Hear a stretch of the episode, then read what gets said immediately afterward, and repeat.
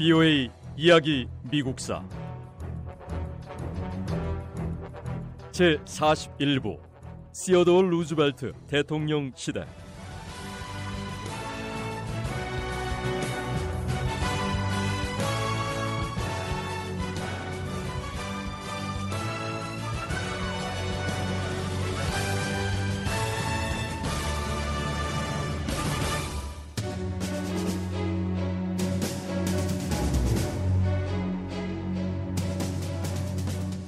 파나마 운하 사업이 순조롭게 진행되도록 보호하기 위해서 루스벨트 대통령은 미국이 파나마 운하 주변 지역에 대해 경제적으로 중요한 책임을 지겠다고 선언했습니다. 이 시기에 일부 남미 국가들은 경제적으로 심각한 위기에 처해 있었습니다. 남아메리카 북부 지역에 있는 베네수엘라도 국가 부채에 시달리는 나라 가운데 하나였습니다. 베네수엘라는 영국과 독일에 수백만 달러의 빚을 지고 있었는데 이들 두 나라에 대한 국채 상환을 거절했습니다.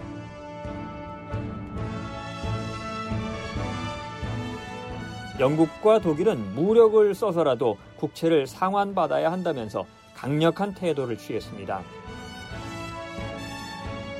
결국 두 나라 함선들이 베네수엘라 항구를 봉쇄하고요, 모든 출입을 차단했습니다.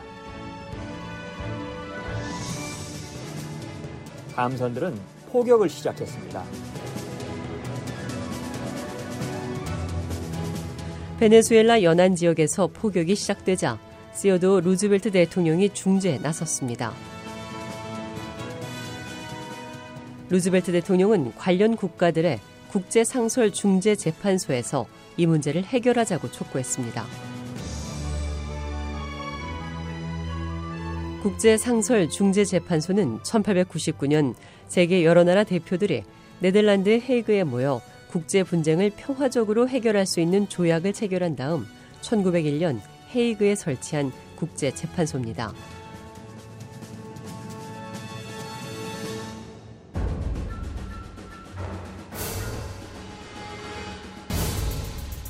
베네수엘라 국채 상환 문제는 헤이그 국제중재재판소에 조정을 요청해야 합니다. 지금 여기서 서로에게 함포를 쏘며 전쟁 위기로 치닫는 것보다 이 문제를 네덜란드 헤이그로 가져가서 국가 간의 분쟁을 조정해주는 재판소의 도움을 받아 해결해야 합니다. 영국과 독일, 베네수엘라는 시어도어 루스벨트 대통령의 제안에 동의했습니다. 베네수엘라 항구들에 내려졌던 봉쇄 조치도 끝났습니다.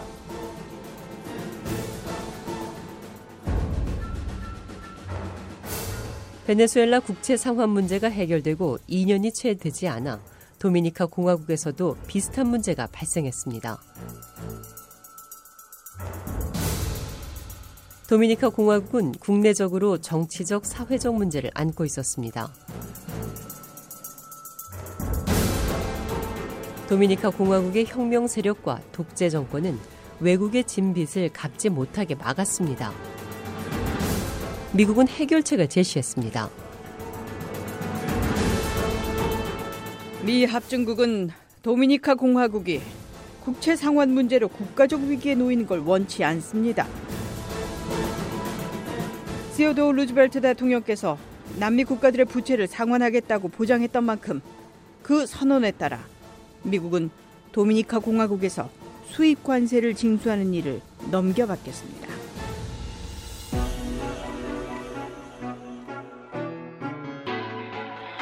미국은 도미니카 공화국의 부채 문제를 해결하기 위해서 거둬들인 수입 관세의 사십오 퍼센트를 도미니카 공화국 정부에 지불하고요, 오십오 퍼센트는 부채 상환으로 쓴다는 안을 내놨습니다.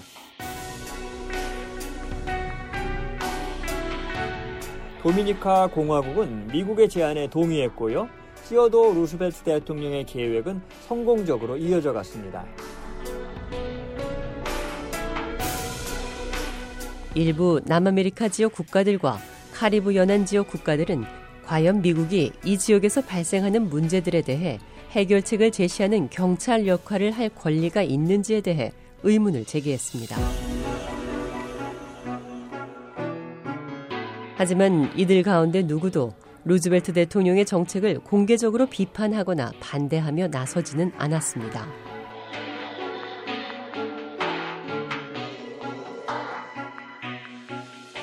시어도 루스벨트 대통령은 윌리엄 맥킨리 대통령이 암살되자 부통령에서 대통령직을 이어받았습니다.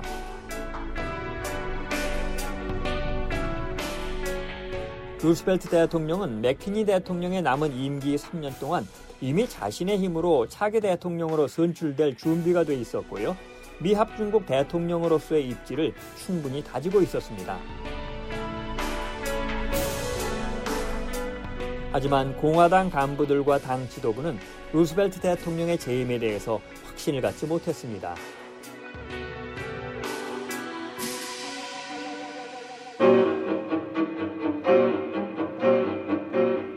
사업을 하는 기업인들이나 고용주들은 루즈벨트 대통령에 대해서 감정이 좋지 않습니다. 대통령이 대기업을 통제하려고 한다면서 사업하기 힘들다고 화가 잔뜩 나 있는데 그 분노가 아직도 가라앉지 않고 있습니다. 루즈벨트 대통령이 재선에 성공하면 대기업을 압박하는 경제정책을 계속 밀고 나갈 게 뻔한데 그렇게 되면 이번 선거에서 기업인들의 지지를 받는 건 물 건너가게 되겠죠. 공화당 간부들은 기업인들과 고용주들이 루즈벨트 대통령에게 등을 돌리면 재선이 어려울 것이라고 생각했습니다. 하지만 많은 유권자는 사회 개혁을 위해 맞서 싸운 루즈벨트 대통령의 노력을 지지했습니다.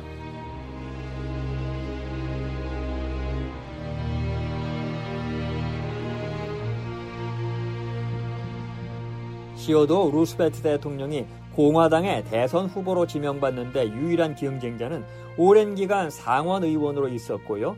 대통령 보좌관을 지낸 인물이었습니다. 하지만 그 경쟁자는 공화당 후보 지명을 위한 전당대회가 열리기 전에 세상을 떠나고 말았습니다.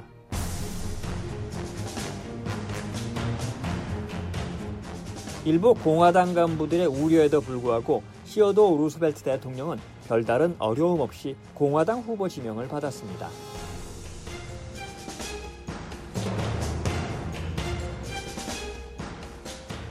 민주당은 앞서 치렀던 두 번의 대통령 선거에서 윌리엄 제닝스 브라이언 하원 의원 같은 진보적 성향을 가진 후보를 내세웠습니다.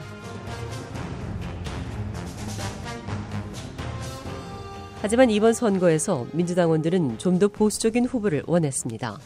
민주당은 뉴욕주 판사인 엘턴 파커를 대선 후보로 지명하고 시어도 루즈벨트 대통령과 맞서게 했습니다. 하지만 민주당의 엘턴 파커 후보는 승산이 없었습니다.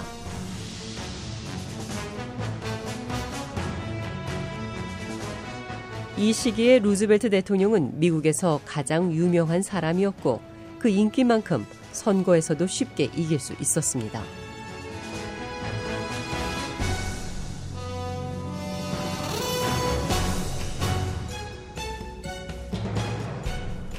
천구백오년 삼월 사일 워싱턴 디씨에서 미국의 제이십육대 대통령 취임식이 열렸습니다.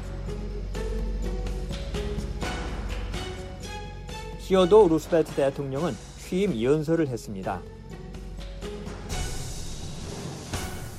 이날 취임 연설에서 루스벨트 대통령은 미국의 자본주의 경제체제가 성공적으로 자리를 잡았다고 강조했습니다.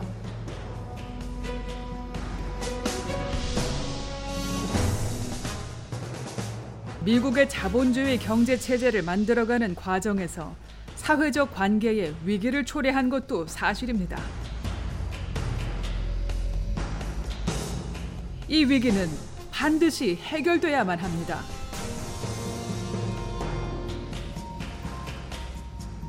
브이오에이 이야기 미국사 다음 시간에 계속됩니다.